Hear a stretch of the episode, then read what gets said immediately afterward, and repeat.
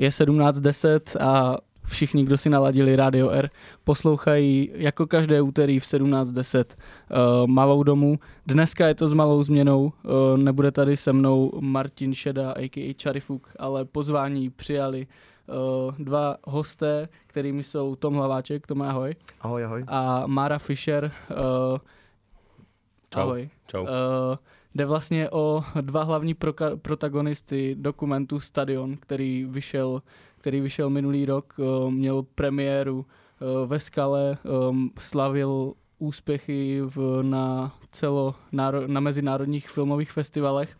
Uh, jde vlastně o režiséra a o takovou hlavní postavu. Úplně první věc, kterou bych se chtěl zeptat. Pár slovy. Co ve vás vyvolávají, nebo první vzpomínka, nebo dvě slova, které vás napadnou, když se řekne stadion za Lužánkama? Asi zápas eh, zbrojovky, tehdy Bobíku se Spartou v roce 97, kdy bylo to uh, úžasně rváno, nebyl to rekord, já myslím, že nějakých 37 tisíc diváků. Mně bylo nějakých uh, 8 let a, a vyhráli jsme 2-1, takže to byla pohoda. Máro? Za mě asi životní příběh, bych řekl. Životní příběh. Dobře. Uh, ten dokument se odehrává v roce 2015, všechno to začalo v roce 2015 a já, mě by zajímalo, jak celá ta akce začala, kde byly, kde byly kořeny uh, toho všeho a jak probíhal ten chronologický sled těch událostí. Jestli nejdřív přišel Petr Švancara s tím, že chce udělat rozlučku, nebo Mára Fischer s tím, že chce dobrovolně opravit lužánky, nebo Tom Hlaváček s tím, že chce natočit dokument. No tak vzhledem k tomu, že je to právě dokument, tak uh, se snažím spíš respektovat to, jak věci se dějí v realitě, až potom je rád uh, snímám. Takže na začátku si myslím, že byla spíš aktivita tedy Marka a Petra Švancary a možná to stojí za připomenutí, jak to tehdy bylo, protože si myslím, že to byl uh, dobrý výkon tehdy i politické garnitury na radnici. Um, je to tak. Uh, myslím, že se jako sešlo víc faktorů, který tomu v nějaké té době uh, přáli. Uh, bylo to jednak uh, to, jakým způsobem se vlastně dopadly volby v roce 2014 a Uh, nějak se to tak nějak jako potkalo uh, s tím, uh, že Peťa Švancara uh, chtěl nějakým způsobem stylově ukončit uh, svoji kariéru a mm, prostě se podařilo uh, získat uh, vlastně uh, pro družstvo Věříme zbrojovce klíče od toho stadionu. Mhm.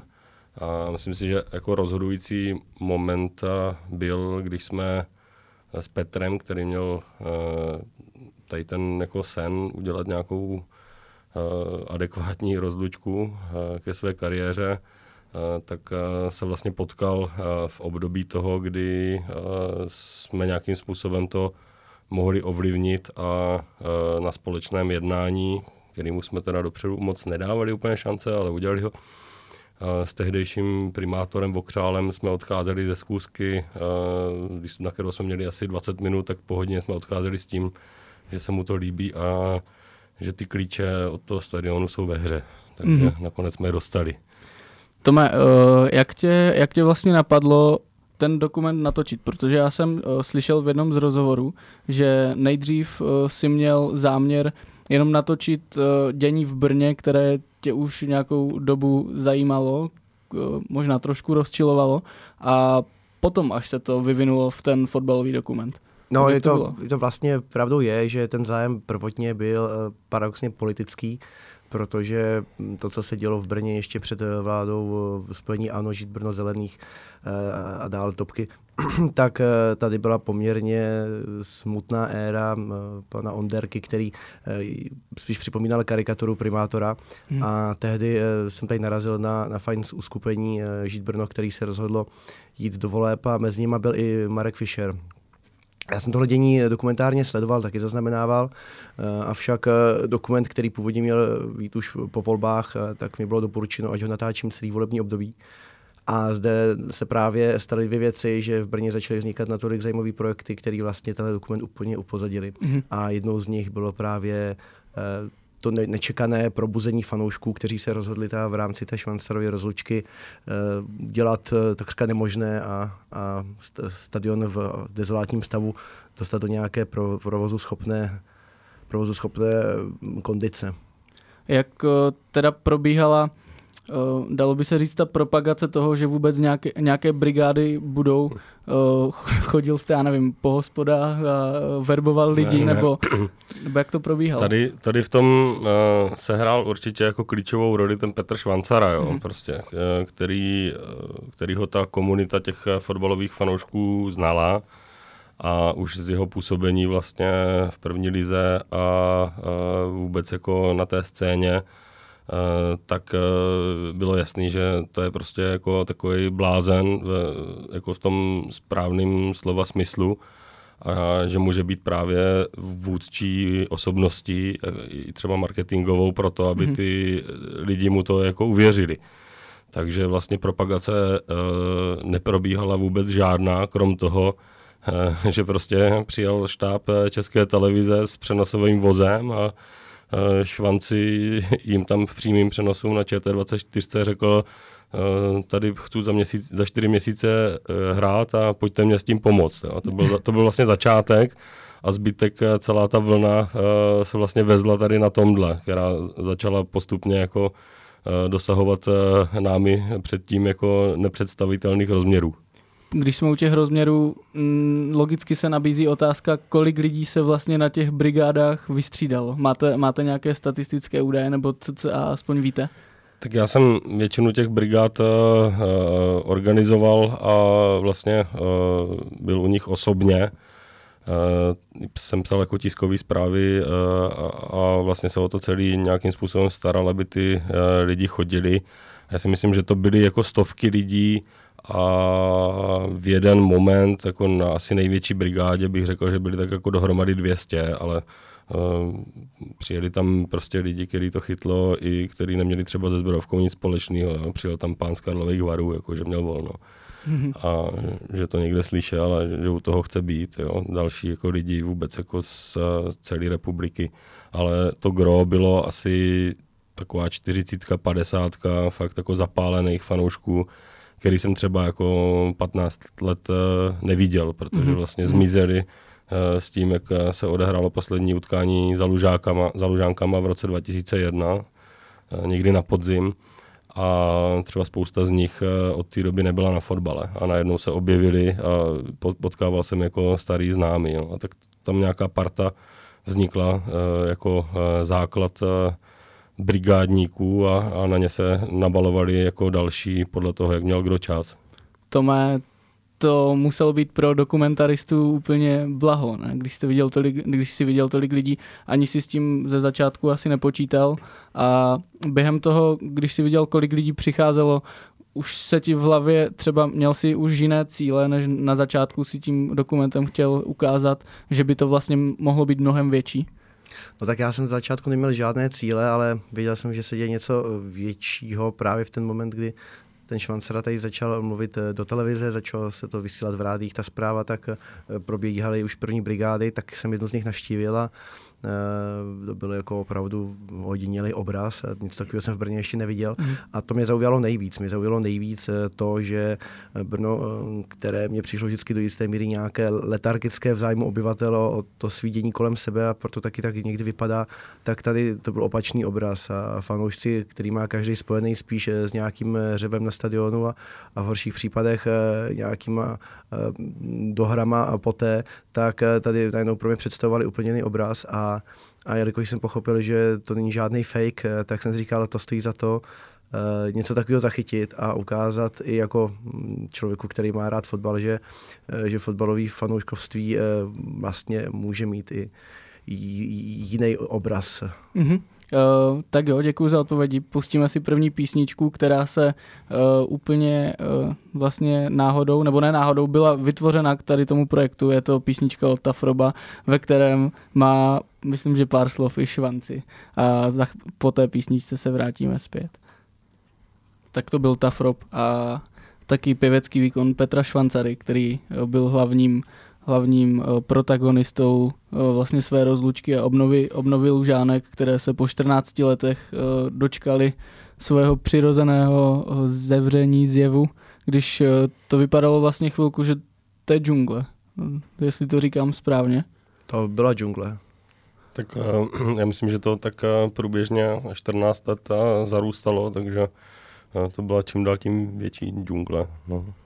Co se mi na tom dokumentu líbilo, nebo takový hlavní moment, hlavní motiv, který jsem v tom uh, odhalil, uh, bylo propojení lidí a všech různých skupin. Vy tam, nebo ty tam jako režisér uh, ukazuješ muslimy, který, který se tam modlí na té trávě, Romy, bez kterých by vlastně ta revitalizace toho stadionu nebyla vůbec možná. Pak tam jsou ti radikální ultras, tak byl to jeden z hlavních motivů, které jste chtěli prostřednictvím toho dokumentu ukázat, že, že ten stadion spojil všechny lidi napříč různými skupinami nevím, jestli hlavní motiv, ale mm, byla by do jisté míry nějaká lež tohle neukázat. Na druhé straně eh, já to nechci zveličovat. To, takový prostor, jaký tam dostali tyhle ty skupiny, takový tam měli. Jestli se tam objevila eh, skupinka muslimů, tak to proto jen jednou, tak jen protože tam byla jen jednou, ale nechtěl jsem tohle prostě, eh, tenhle ten zvláštní obraz, ne to úplně obvyklý pro nějaký obraz, konvenční obraz fanoušku, tak vynechat.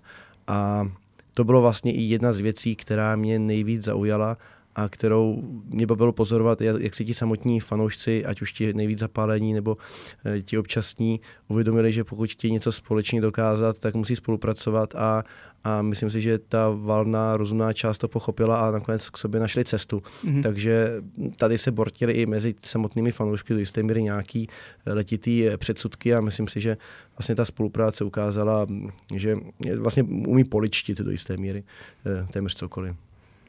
Mm, jak eh, se k tomu, k tomu celému problému nebo eh, k té celé situaci stavili právě ti Ukrajinci, kteří byli dělníky, jestli jsem to pochopil správně, jedné s firem, Uh, věděli vůbec, o co jde, co dělají, protože vlastně když přijelo a mužstvo zbrojovky, tak vy jste tam říkal, že Keresteš ten vůbec nevěděl, co to, co to lužánky jsou, tak jestli na tom byli podobně i ti dělníci z té Ukrajiny.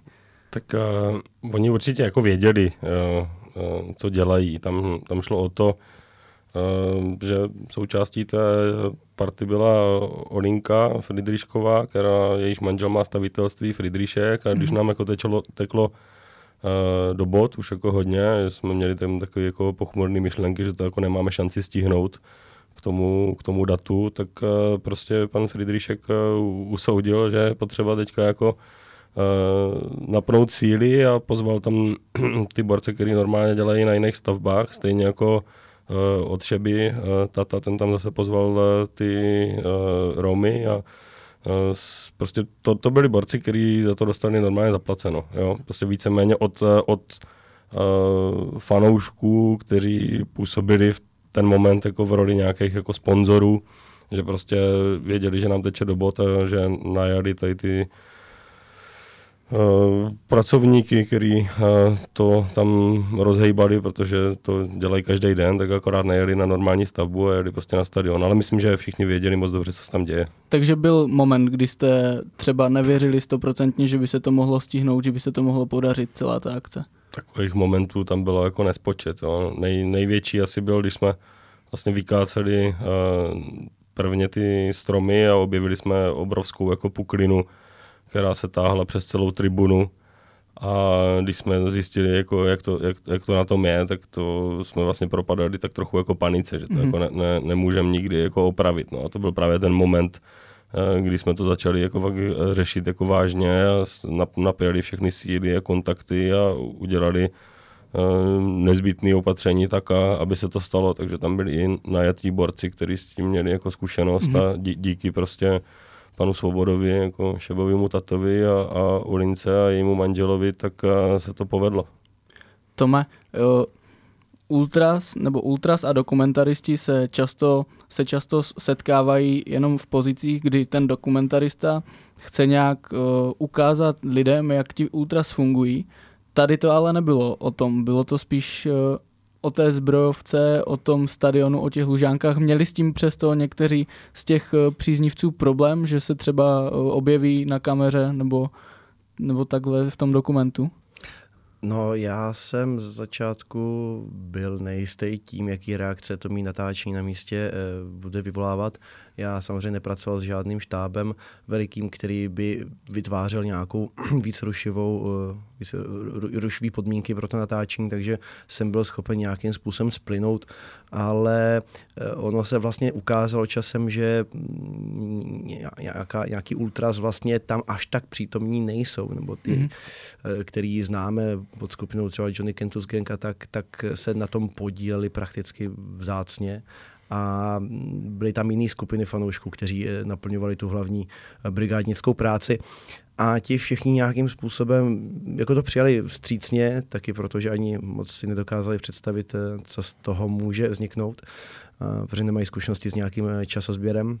A kdybych měl odpovědět, o čem ten dokument je, tak on je vlastně o kolektivním hrdinovi a tím kolektivním hrdinou jsou ti, ti fanoušci, jejíž tvář byla zastupována Marovou tváří jakožto nejvýraznějšího eh, brigádníka a organizátora těch brigád. A potom ten Švancera tam samozřejmě plnil tu roli té mediální hvězdy, ale já jsem se snažil nedávat mu přílišný prostor, neboť mm, zastíňoval to, co bylo podle mě zásadnější, protože on byl vlastně fakt ten mediální eh, tváří mm, člověkem, který propojoval eh, nějak tu business sféru těch eh, sponzorů s těmi fanoušky, ale to už nebylo, nebylo téma mého dokumentu. Mm-hmm. Máro, když se vrátíme k těm ultras nebo k těm uh, radikálnějším fans, kteří na zbrojovku chodí v časech dobrých i těch špatných, Eh, jak těžké bylo se přizpůsobit tomu jejich jazyku. Mluvím o té diplomaci, kdy třeba když budu citovat, eh, řekl si tam, během pár let prostě může ten stadion pro 23 stát a Šeba, což byl eh, jeden, jedna taky z hlavních postav, zástupce fanoušků, tak řekl, 23 mě nezajímá, to radši budu chodit na srbskou, to není Brno, to je hovno. Potom tam taky zazněla věta fotbal není synchronizované plavání, prostě jim řekni, že to bude 90 minut v kuse hořet tak jak bylo těžké se naladit na tu jejich vlnu a přitom si zachovat tu tvář uh, nějakého politického, uh, politicky angažovaného člověka. Tak uh, ono to není uh, homogenní skupina. Jo. Je rozdíl mezi Šebou a mezi Borcem, co mi říká uh, jednu z těch jako nejvtipnějších uh, vlastně hlášek v tom filmu, jako že to není synchronizované plavání. Hmm. Jo prostě Šeba jako zastupuje nějakou jako vyloženě tu sílu těch fanoušků a tahoun těch brigádníků. Byli tam pak eh, ti ultras a to je taky potřeba rozlišit, že ultras nerovná se chuligáni. Ti se mhm. starali potom hlavně víceméně o nějaký ty chorea a, a vůbec jako o produkci během toho zápasu. Samozřejmě chodili na, brigádi, na brigády. A pak tam byli občas eh, chuligáni a eh, myslím, že jako největší projev diplomacie a to a myslím, že v tom filmu jako není, byl, když právě tam eh, najednou eh, přišli jako z dobré víry dva ti jako muslimy nabízet někomu čaj a partička jako chuligánů z těch jako nejra, nejradikálnějších zrovna v ten moment jako kácela nějaký stromy eh, na tribuně a do toho tam bylo asi jako 10 fotografů a věděl jsem, že kdyby se tam jako začalo něco dít, tak eh, to tam jako vyfotí a máme po večírku. Jako jo. Mm. Takže v ten moment jako jsem zasáhl a přišel jsem za těma chůlošema a říkám, že prostě mm, jako ať to všechno vyignorují a eh, soustředí se na ty stromy, aby jsme mohli vůbec nějakým způsobem pokračovat dál. No. Takže jako bylo potřeba s každým tak nějak jako komunikovat eh, individuálně a, a motivovat je tak, že prostě jdeme společně za nějakým cílem a je potřeba prostě se odprostit eh, od nějakých jako věcí, které by mohly způsobovat potenciální problémy. Posloucháte Malou domů, našimi hosty jsou hlavní protagonisté dokumentu Stadion, režisér Tom Hlaváček a brněnský radní pro kulturu uh, Marek Fischer. Posloucháte Malou domu a našimi hosty jsou hlavní protagonisté dokumentu Stadion, Marek Fischer a Tom Hlaváček. Eh, skončili jsme u toho vycházení z Ultras. A co mě ještě zaujalo na tom dokumentu, jelikož nejsem rodilý Brňák, tak když se ta akce už blížila ke svému vyvrcholení, což bylo, myslím, že 26. června, 7. 7. června 2015, uh, tak uh, už jako všichni, to na mě tak působilo jako na diváka, že všichni byli spokojení, všichni věděli, že ta akce proběhne a už možná pod nějakou nervozitou se tam začaly projevovat i takové eh, konflikty, které na začátku pod eh, vlastně tou vidinou toho, že obnovíme Lužánky, byly jako nepředstavitelné. A chtěl bych se zeptat na tu rivalitu mezi Kometou a Zbrojovkou, kdy tam bylo v jeden moment, to vypadalo, že se ti lidi mezi sebou nějak servou kvůli těm plagátům eh, nebo kvůli těm velkým chore úm chor, kvůli velkému choreu, které byly na těch ochozech. Tak jak jste to vnímali vy a měli jste strach, že by se fakt něco mohlo stát nakonec? Já um, si nemyslím, že tam byla nějaká jako extrémní jako rivalita, jako třeba, která byla vidět třeba mezi Zbrojovkou a Spartou nebo něco takového. Mm-hmm. Jako. Tam šlo spíš jako jenom o to, že prostě byla to akce víceméně jako fanoušků Zbrojovky a samozřejmě to se prostě prolíná s fanouškama komety, jo. A spousta jako kometáků tam jako prvé řadě kometáků tam byla pomáhat uh, taky. Tam spíš, spíš šlo potom už čistě uh, nějaký ten jako marketing, že vlastně tam ta zbrojovka nebyla úplně vidět a, a najednou kometa se na tom tak nějak jako marketingově svezla a začala tam prostě vozit nějaké věci, o kterých jsme třeba, nebo ti borci prostě z těch brigád jako úplně jako nevěděli a že se to začalo jako zvrhávat, že tam ta kometa prostě bude vidět víc než ta zbrojovka, mm. jo. Ale tam ani, ani na vteřinu jsem prostě jako nezapochyboval, že by tam mohlo dojít jako k nějakému jako konfliktu, jako jo, ve smyslu prostě, že by se tam někdo s někým porval. To bylo spíš takové jako vyříkávání e, ve smyslu jako e, jo, borci, pojďme se jako domluvit, ale musí to jako mít nějakou jako štábní kulturu, tady prostě potřeba, aby byla vidět eh, hlavně ta, jako to úsilí těch vlastně brigádníků, fanoušků a v prvé řadě fotbalu, protože to šlo jako o fotbalový stadion. A samozřejmě následně potom proběhly i další jako akce, i vlastně e, v díře po stadionu pak proběhly hokejové hry a myslím si, že to vlastně tomu jako hodně pomohlo jako obou, jo. takže já bych to neviděl nějakou jako e, rivalitou, spíš e, to bylo jenom tak jako takové lehké jako vyříkávání si, mm-hmm. jako, co, se, co se vlastně jako děje. Jo. Uh, potom jak si říkal, Tome, tak vlastně Švancarovi v tom dokumentu nebyl dán až takový prostor, protože to nebylo o něm, ale primárně to bylo o, o těch lidech, o tom společném cíli e, znova obnovit ty lužánky. Přesto Petr Švancara sáhl na práci, pomáhal tam taky, protože v tom dokumentu to zobrazené není. Díval jsem se na to právě dvakrát, hledal jsem to tam a zajímalo mě, jestli on teda jako vždycky jenom přišel, nechal se vyfotit, anebo jestli tam strávil i půl dne třeba s kýblem a e, betonem v ruce. No tak uh, myslím si, že Petr většinou spíš pracoval tehdy, když věděl, že by to mohlo nějak mediálně pomoct. Uh, tak uh, tehdy se tam objevil, uh, tím nechci teda říct, že by on nikdy na nic nešáhl, ale ona to ani nebyla jeho role. Mm-hmm. To vnímal tak, že je to taková dohoda mezi fanoušky, že on bude dělat všechno pro to, aby zajistil těm brigádníkům uh, jako důstojné možnosti té opravy a aby se měli dobře, takže jim tam vlastně dohodil prostě partnery, kteří jim dávali jídlo, kteří se o ně starali. A on sám spíše řešil teda eh, tu stránku té organizace, která podle mě taky musela teda jako znamenat dost velké úsilí a vyjednávání.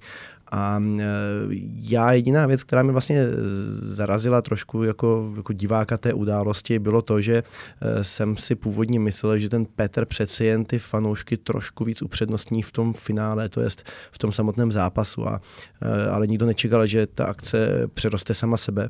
A že tam dorazí o cc 8 tisíc diváků víc, než vůbec kapacita umožňovala. Takže mi bylo někdy líto některých těch fanoušků, kteří vím, že tam šli pomáhat a potom vlastně splynuli s tím Eh, mnoha desít, desítko tisícovým davem.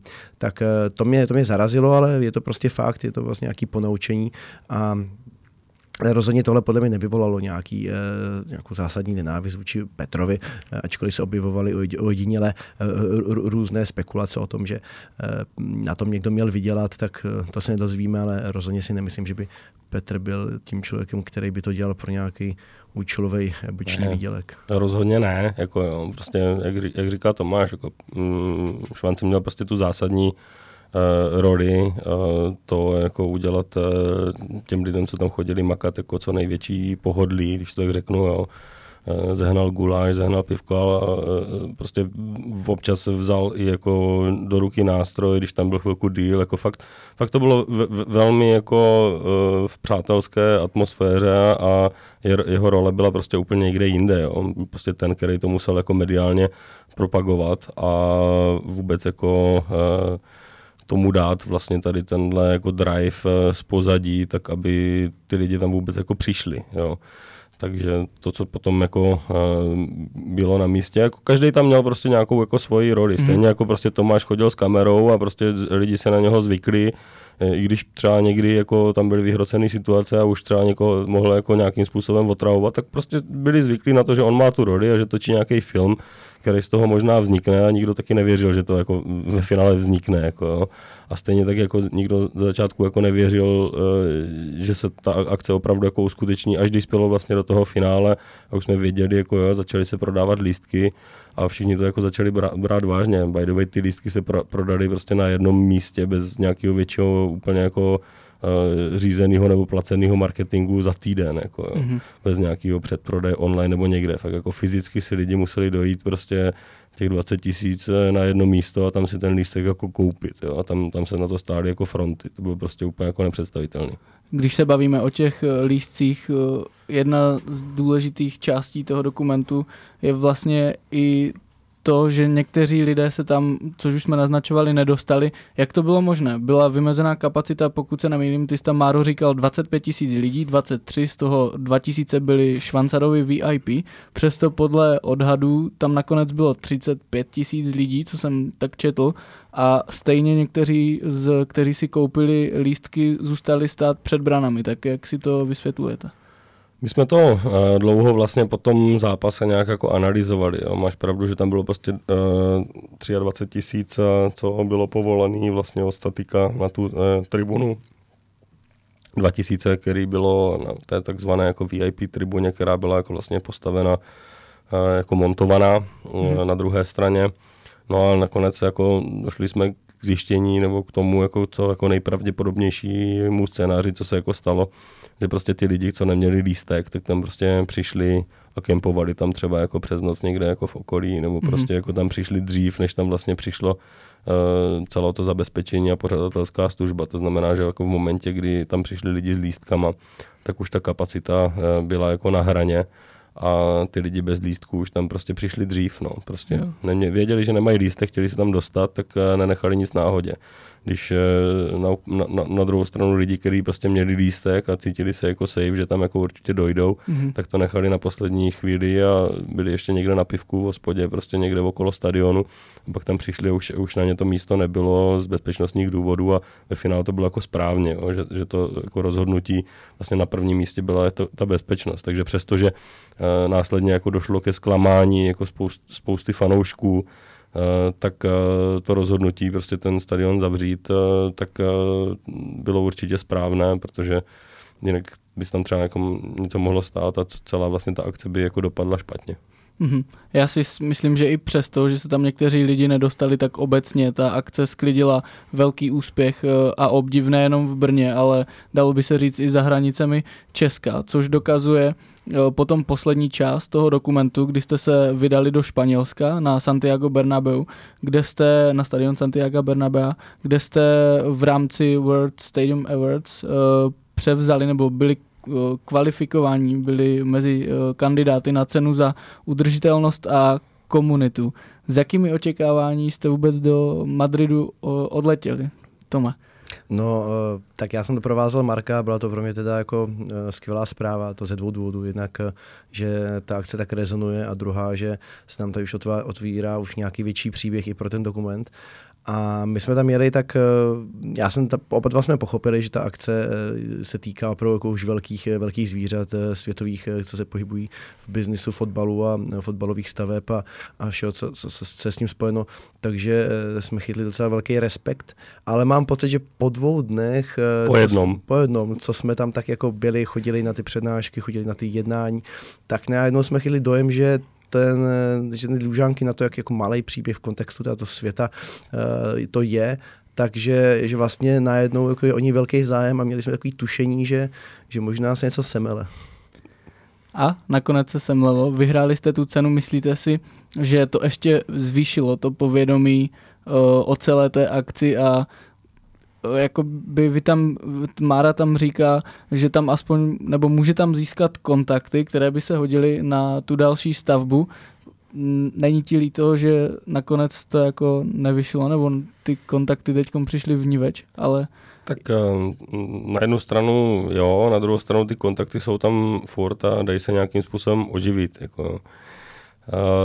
V té době prostě na to byly i, i, i prachy, že by se to dalo nějakým způsobem postavit. Bohužel jsme prostě narazili na to, eh, na tu nepříjemnou story s tím, že prostě v Brně nějaký člověk, který eh, si jde za svým a neumožní uh, prostě, aby se tam dalo získat nějakým způsobem stavební povolení. Takže prostě tam se vydalo nějakým způsobem cestou nějaké jako domluvy, ta spadla pod stůl a uh, teďka momentálně uh, je to, je to o tom, že musíme se s nějakým způsobem s tímto problémem eh, vypořádat tak, aby do budoucna třeba eh, se to povolení dalo získat a ten stadion se tam dal postavit. No. Posloucháte Malou domů a o budoucnosti brněnského legendárního stadionu za Lužánkami se pobavíme za chvíli. Posloucháte pořád Malá domů a mými hosty jsou dnes brněnský radní pro kulturu Mára Fischer a režisér, dokumentarista Tom Hlaváček. Bavíme se o dokumentárním filmu Stadion, který vznikl minulý rok. A otázka hned uh, taková přímá. Když jsem si já ten film chtěl najít na internetu, někde online nebo placenou verzi, neuměl jsem se k němu dostat. Uh, jak, jak to s filmem je v současnosti a na co se diváci můžou těšit nebo jaké můžou mít očekávání? No je to tak, že, že film není úplně snadné v tuhle chvíli najít, protože prožívá uh, pořád stále svůj festivalový osud. To je uh, období, kdy ještě se snažíme využít nějakým způsobem lukrativity toho, že dokument není volně k dispozici a festivaly o něj mají zájem. I když tady z pohledu českého diváka to nevypadá, tak ve světě mm, putuje. Eh, ale nebude to tak dlouho, řekl bych, že vlastně to bude za chvíli 7.11. My jsme měli otevřít eh, první možnosti filmu zhlédnutí eh, na internetu v různými možnostmi, většinou nějakého drobného zaplaceného poplatku na, na zhlédnutí. To všechno na našich stránkách bude k dispozici, takže divák to tam nalezne. Film vlastně minulý rok započal svoji tour po světě výběrem do Mezinárodního dokumentárního festivalu v Mexico City. Eh, kde jsme pochopili, že teda té společnosti ten fotbal hraje jako mnohem výraznější roli než třeba tady u nás. No a um, tam jsme slavili um, úspěch, to znamená, film se líbil. Bylo, zaj, bylo zajímavé to, jak rozdílný kulturní pohled eh, nebo na kulturu fotbalu ukazoval, takže si myslím, že diváci uh, v Mexiku byli vlastně do jisté míry překvapeni uh, nějakým uh, zobrazením fanouškovské kultury, ale zas existovaly určitý paralely, které dokázali pochopit a, a které je bavili. Asi nejlépe to bylo poznatelné podle smíchu, kdy fanoušci nebo diváci v Mexiku se smáli na úplně jiných místech místech než eh, fanoušci v Česku. Mm-hmm. Takže a ještě bych chtěl dodat takovou věc, eh, my jsme se o ní bavili v tom minulém bloku, o tom soupeření Kometa, zbrojovka, Sparta, zbrojovka, tak jak Marek řekl, že teda zbrojovka Kometa, že tam jako není proč hledat nějaký závažnější problém, tak to se projevilo i v tom, že mezinárodní verze dokumentu tuhletu, tenhle ten motiv vystřihli, my jsme ho vystřihli, odstranili jsme ho, protože by byl opravdu nesrozumitelný pro zahraničního diváka nějaká rivalita dvou klubů, zatímco Sparta Zbrojovka, tak to už jsou jména, která jsou na scéně známější, takže to jsem tam ponechal a bral to jako příklad nějaké rivality. Mm-hmm. Mluvíte o Mexico City, kde ještě všude se ten film podíval a kde jste s ním měli možnost cestovat, Máro? Tak uh, ono, uh, říkal Tom, jo, ono překvapivě vlastně to vidělo uh, víc lidí v zahraničí než uh, u nás, protože tady třeba na, na někoho možná jako ten film byl moc právě surovej tady v těch našich jako žabomyších válkách a vůbec to, že se vlastně ocitl v Mexiku, tak se jako o, ocitl uh, díky uh, Lukinovi, zdraví Freedome, Eh, který, eh, který ho to chytlo za srdíčko a byl vlastně hlavním naším sponzorem a díky vlastně Bitcoinu se podíval do Mexika ten film, protože mm-hmm. jsme mhm. potřebovali nějakým způsobem to taky jako zafinancovat a prostě Freedom nám v tom strašně uh, pomohl uh, ze začátku a na základě vlastně tohohle úspěchu v tom Mexiku, tak jsme měli právě tu premiéru toho 7. Uh, 11. ve Skale, což vlastně bude teďka jako rok, takže k tomu sedmýmu bychom spustili nějakou tu jako online platformu mm-hmm. na možnost zhlídnutí. No a následně si nás vybrali do Berlína, asi na největší světový festival fotbalových filmů, přímo jako fotbalových. A pak jsme se, pak jsme byli ve Švýcarsku, nebo my ne, ale ten film, taky na nějakým fotbalovým festivalu fotbalových filmů. Na Ukrajině jsme ho pouštěli a příští rok by měl být v São Paulo na konci září Eh, v rámci festivalu Cinefood, který vlastně zarámuje vůbec eh, eh, teďka nějakou oslavu stoletého výročí česko-brazilských mhm. diplomatických vztahů, kde ten program bude i pestřejší, ale film by se měl vlastně zobrazit i v rámci tohoto komunitě vlastně fotbalové, takže čekáme od toho něco podobného, jak, jak v tom Mexiku, kde ti fanoušci opravdu tomu fotbalu vlastně způsobují veškerý život. Ještě bych doplnil, že vlastně rok po brněnské premiéře České ve skale e, film bude možné zhlédnout na začátku prosince v Praze v rámci také festivalu spojující, spojující společnost a fotbal. A tam termín teda teprve bude uveřejněn v nejbližších dnech, takže praští diváci budou moct zajít do kina se na film podívat. Jaké jste měli ohlasy od toho českého publika, od Brna, protože vím, že tady byly ve skale dvě předpremiéry a potom no, říkám to špatně. Předpremiéry bylo... byly ještě uh, předtím jako na Flédě, kdy jsme si no. vlastně vůbec testovali reakci vlastně domácího publika. Mm-hmm.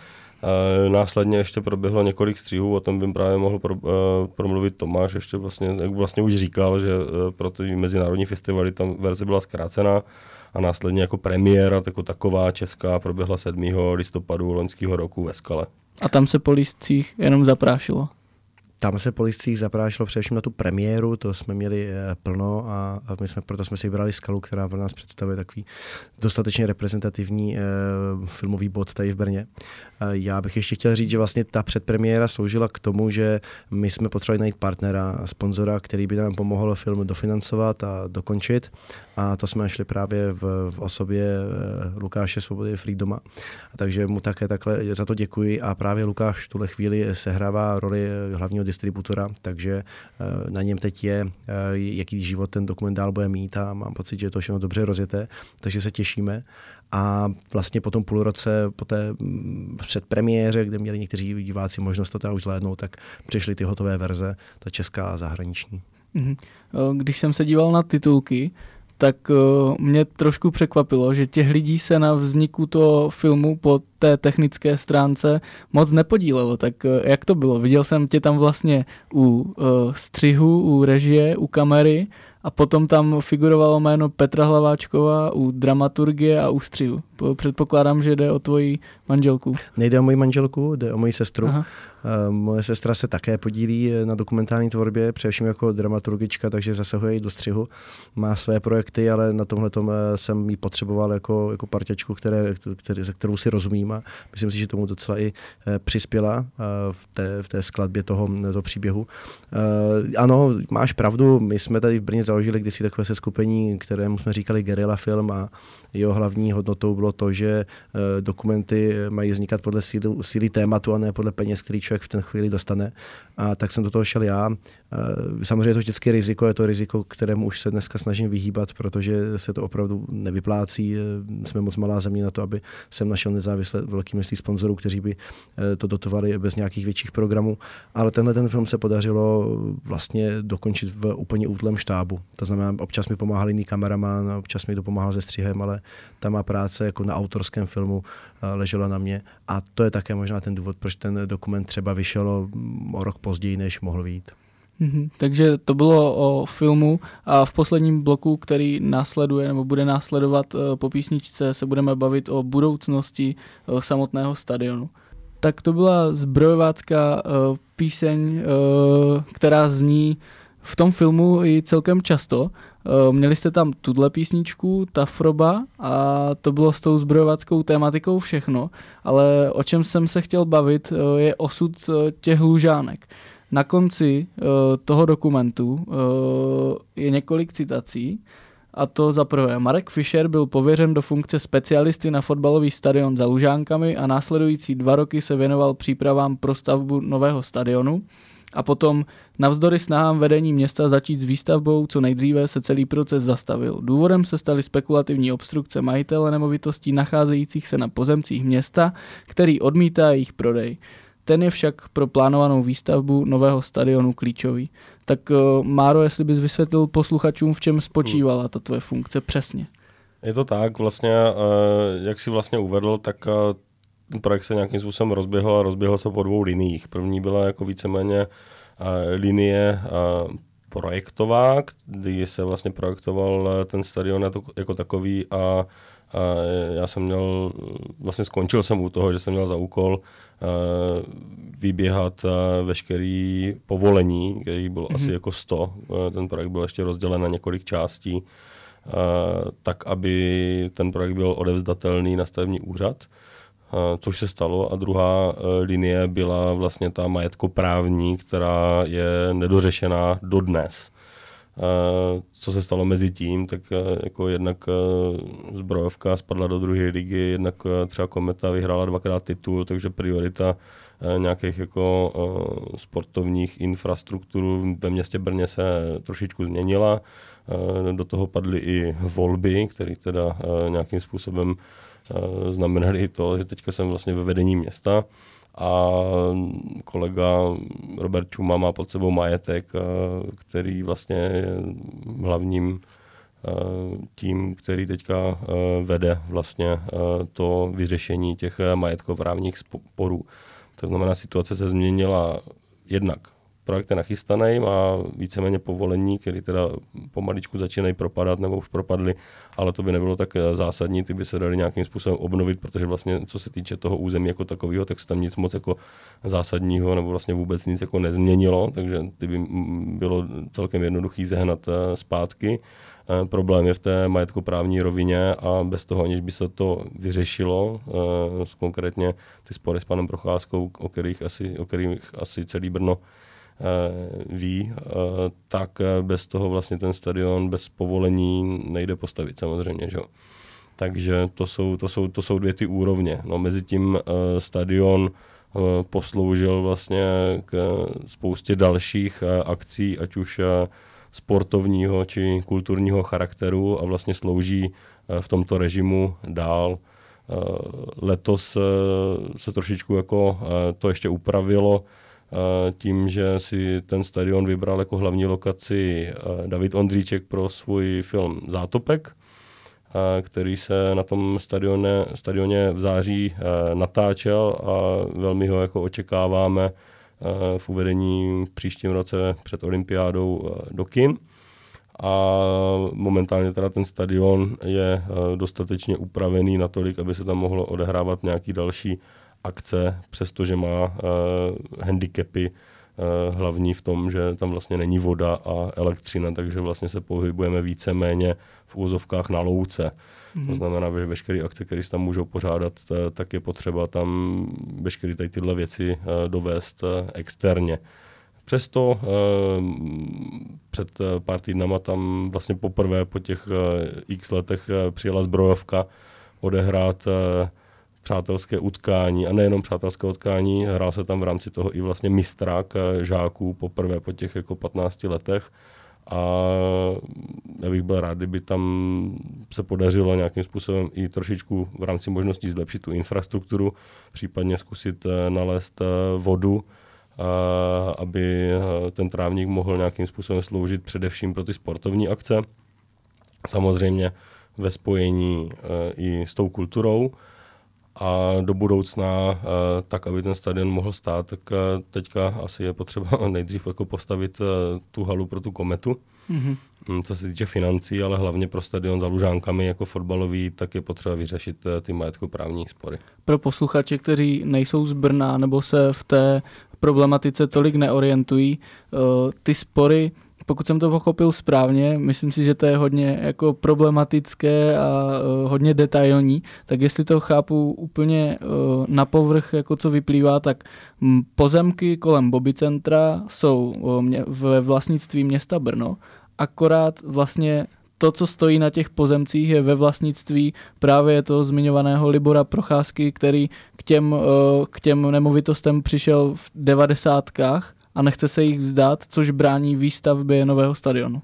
Bych eh, chtěl eh, pochválit eh, veškerý profesory tady na FSS, a vidím, že zde máme velmi talentovaného novináře, protože to, co jsi teďka řekl, tak to je přesně tak, jak to je.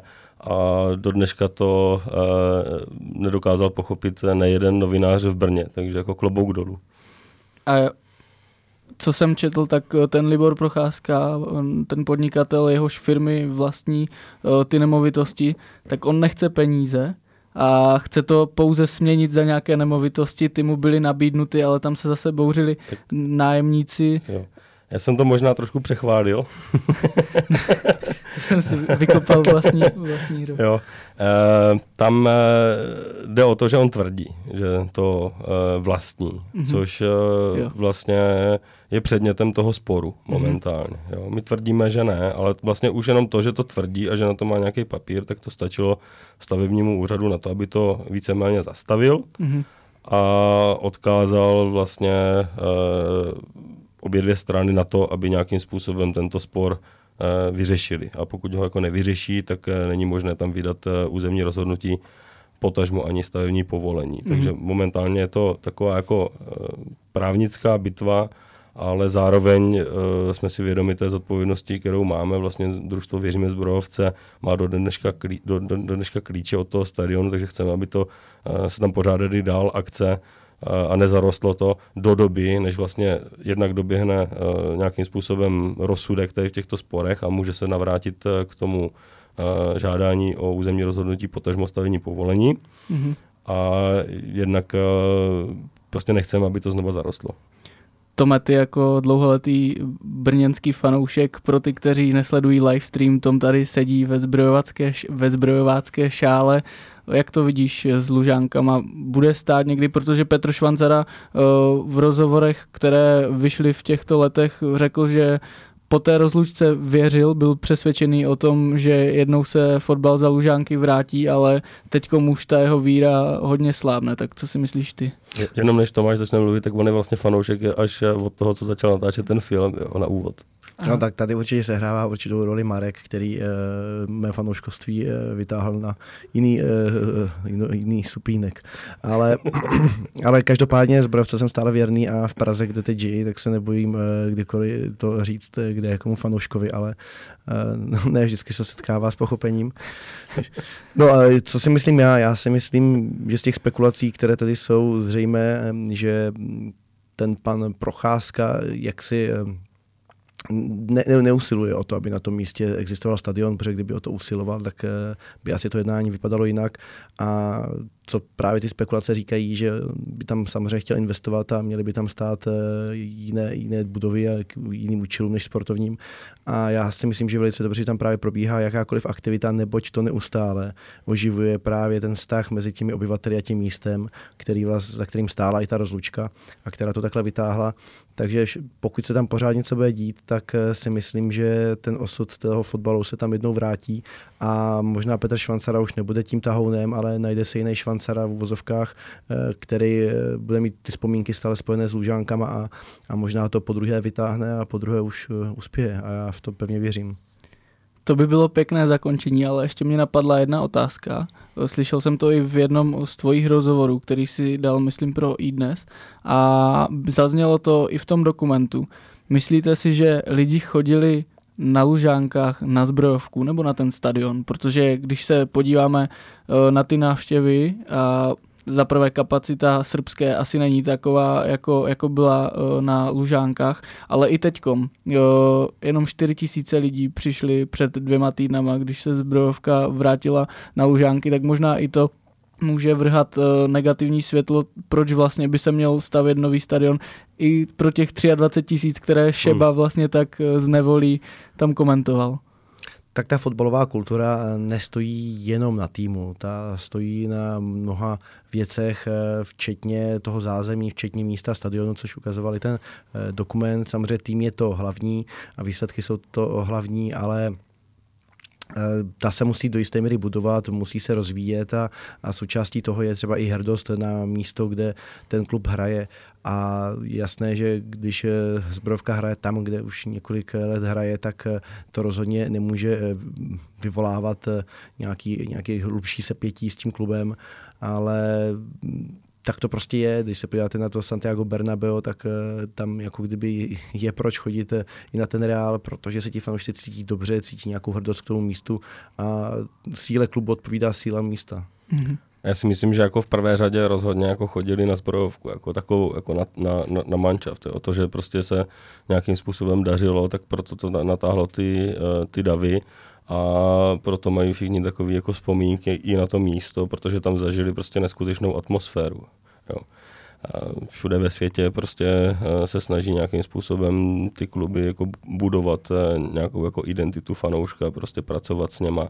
A v těch devadesátkách nebo i dřív, jako když jsem tady jako ještě třeba nebyl ani jeden z nás, tak chodili v prvé řadě na zbrojovku, cítili nějakou jako hrdost prostě na to, že tým z jejich města dokáže prostě tady nějakým způsobem třeba porazit Eintracht Frankfurt, to bylo tady 60 tisíc diváků skoro a prostě cítili najednou, jako, že to Brno jako není tak, tak, tak, tak malý vlastně v té Evropě, prostě, že uh, dokáže i s takovými jako velikánama tady hrát jako solidní bitvy. No.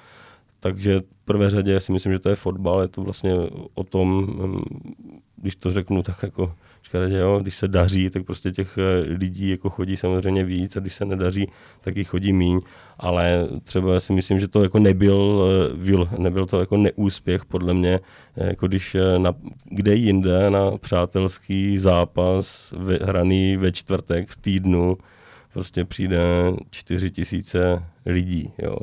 Já si myslím, že všichni, co tam byli, já jsem teda nebyl, já jsem byl, já jsem byl ten týden v Anglii, ale myslím si, že ti, co tam byli, tak si to určitě jako parádně užili. A bych byl rád, abychom tady dokázali třeba těch zápasů, i když třeba přátelských, během té doby, než se to všechno rozlouskne, uspořádat víc i dalších prostě kulturních akcí a tak, aby to furt nějakým způsobem rezonovala a ta poptávka potom se za ty lužánky vrátit tady furt byla.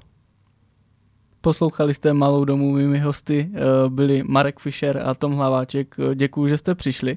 A eh, záznam z tady tohoto dílu najdete jako obvykle na Mixcloudu. Eh, jsme rádi, že jste byli u radiových přijímačů, popřípadně na internetu a můžete se na nás těšit zase za týden. Mějte se a ještě jednou děkuji, že jste přišli. Tak děkujem, ahoj. Ahoj.